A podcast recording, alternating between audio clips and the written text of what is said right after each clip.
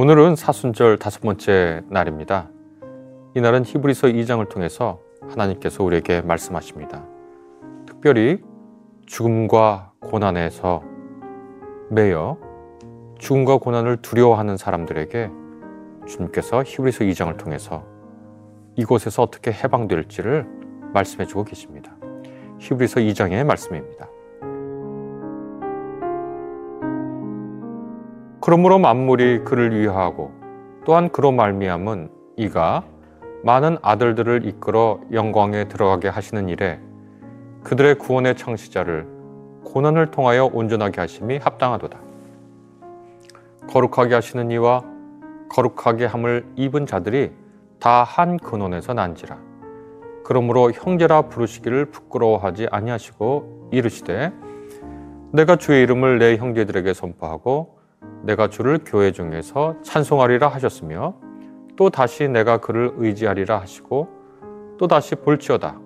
나와 및 하나님께서 내게 주신 자녀라 하셨으니 자녀들은 혈과 육에 속하였음에 그도 또한 같은 모양으로 혈과 육을 함께 지니심은 죽음을 통하여 죽음의 세력을 잡은 자 곧 마귀를 멸하시며 또 죽기를 무서워하므로 한평생 매여 종노릇하는 모든 자들을 놓아주려 하심이니. 이는 확실히 천사들을 붙들어 주려 하심이 아니요 오직 아브라함의 자손을 붙들어 주려 하심이라. 그러므로 그가 범사에 형제들과 같이 되심이 마땅하도다. 이는 하나님의 일에 자비하고 신실한 대제사장이 되어 백성의 죄를 속량하려 하심이라. 그가 시험을 받아 고난을 당하였은즉 시험 받는 자들을 능히 도우실 수 있느니라.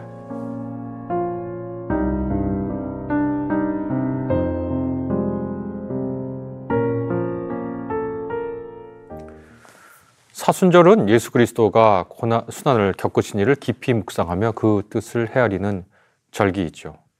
그분은 하나님의 아들이시죠. 하나님께서 하나님의 예수께서 하나님의 아들이시다라고 하는 이 말은 1세기 지중해 세계에서 영광스러운 통치자를 가리키는 말입니다. 하나님의 아들, 영광스러운 통치자를 가리키는 말인데요. 이 말과 순환, 고난, 이 말은 서로 어울리지 않는 조합입니다. 마치 네모난 삼각형, 무채색의 무지개 그런 말이죠. 그런데 예수 그리스도께서는 하나님의 아들이셨는데도 불구하고 수난을 겪으셨습니다. 왜 그러셨을까요? 히브리서 2장은 하나님의 아들 예수 그리스도가 왜 수난을 당했는지를 우리에게 알려줍니다.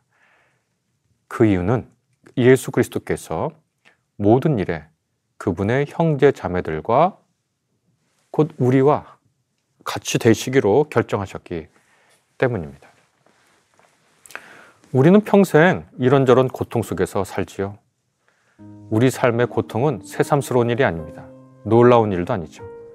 어쩌다 벌어지는 일도 당연히 아닙니다. 어쩌면 고통은 삶의 조건과도 같죠. 저는 가끔 바다의 밀물과 썰물을 보면서 고통이 이와 같구나라고 생각을 해봅니다.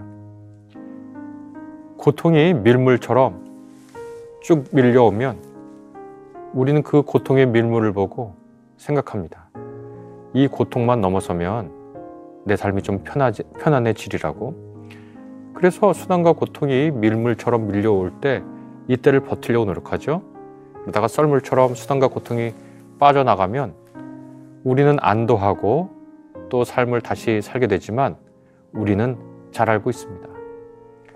이내 또 다른 고통이 밀물처럼 우리에게 온다는 사실을 말이죠. 언젠가는 반드시 너무나 명확하게 삶의 부정적인 사건들이 우리를 덮칠 겁니다. 그렇지 않을 수가 없습니다. 우리가 지금까지 살아온 삶, 그리고 앞으로 살아갈 삶에 고통과 수단이 없다? 어려움이 없다? 그렇게 생각할 수가 없죠. 그리고 마침내 삶의 마지막, 곧 죽음이 우리를 덮쳐오겠죠. 그래서 인생의 순환과 고통, 그리고 맨 마지막에 다가올 죽음을 명확하게 인식하는 사람은 어쩌면 두려움에 매여 살수 있습니다. 어, 우리는 평소에 죽음에 대해서 별로 생각하지 않고 살지요. 이유는 그것을 생각하고 싶지 않기 때문입니다. 당시 그레코 로만 세계와 유대인 교사들은 사람들이 죽음에 대한 두려움 때문에 다른 사람을 사랑하고 또 보다 덕스럽고 명예로운 삶을 살지 못한다고 기록해 놓기도 합니다.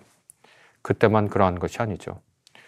우리가 죽음이라고 하는 고통 이상의 무엇, 우리의 삶을 마지막, 우리 삶을 마지막으로 만드는 그것 때문에 우리는 허무감에 시달려 살기도 하지요. 그때도 그랬고, 지금도 그렇고, 그것도 그렇고, 이것도 마찬가지입니다.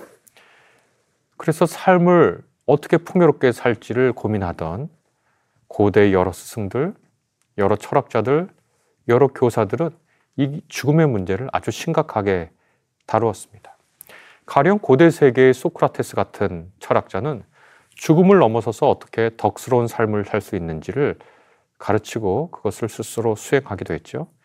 제일 잘 알려진 소크라테스에게는 죽음을 결코 두려워하지 않은 거였죠.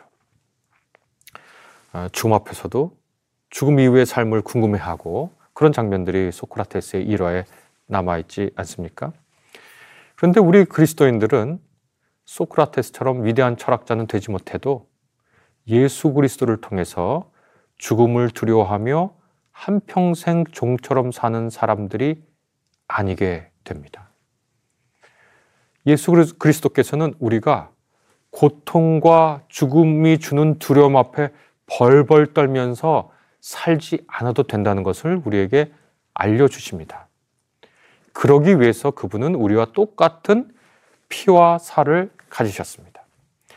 만약에 예수께서 우리와 다른 종류의 존재였다면 피와 살을 우리와 같이 나누지 않고 어, 우리처럼 배고프지도 않고 우리처럼 목마르지도 않고 우리처럼 상처가 났을 때 고통스럽지도 않고 무언가에 찔렸을 때 극심한 고통을 느끼지 않는 그런 존재로 우리에게 오셨으면 우리는 어쩌면 여전히 죽음과 고통 앞에 떨, 떨지도 모릅니다.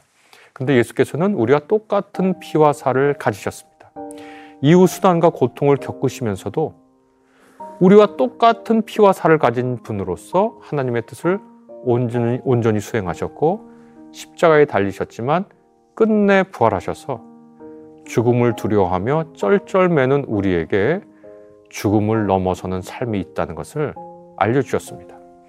우리와 다른 조건에서 죽음의 공포를 이겨내신 것이 아닙니다. 우리와 똑같았지만 그분은 부활의 삶이 있다는 것을 고통과 죽음을 애두르지 않고 돌파하셔서 우리에게 알려주실 겁니다. 죽음의 종노릇을 하던 데에서 해방하에서 하나님의 자녀 역할을 하는 삶이 구원의 삶임을 예수께서 우리에게 몸소 보여주신 거죠. 우리도 죽음을 넘어선 고통과 수, 순환을 넘어선 죽음이 주는 공포, 고통이 주는 공포, 내 앞에 일어날 어떤 두려운 일, 이런 것들에 절절매어서 살지 않을 수 있습니다. 예수께서 우리와 똑같은 피와 살을 가진 존재로서 우리를 격려하십니다. 우리를 형제 자매라고 부르시면서 우리에게 죽음과 고통을 넘어선 부활의 삶이 있음을 우리에게 알려주십니다. 우리 믿음의 선구자고, 우리의 믿음을 청지하시고, 우리보다 먼저 그 길을 가신 그 분의 길을 따라가자고 사순절 기간 동안 마음 먹어보면 어떨까요? 더 이상 공포에 짓눌려서 우리 삶의 활력을 잃어버린 채 살지 않고 허무가 주는 고통에서 벗어나서 죽음을 넘어선 삶을 같이 한번 꿈꿔보면 어떨까요? 우리의 고난과 우리의 죽음을 넘어서 생명의 하나님께서 우리를 해방된 삶으로 부르십니다. 같이 기도하겠습니다.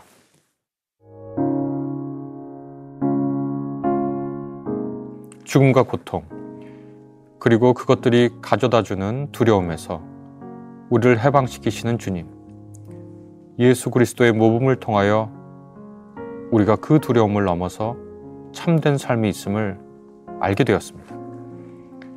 그 부활의 삶을 살고 싶습니다. 그러기 위해 반드시 거쳐야 할 고난의 과정이 있음을 오늘도 깨닫게 됩니다. 성령님, 우리를 인도하셔서 우리가 죽음의 공포에서 해방되어 참 삶의 활력과 능력을 갖게 도와주십시오. 우리에게는 죽음을 넘어선 삶이 있습니다. 우리가 그것을 믿습니다. 예수님의 이름으로 기도합니다. 아멘.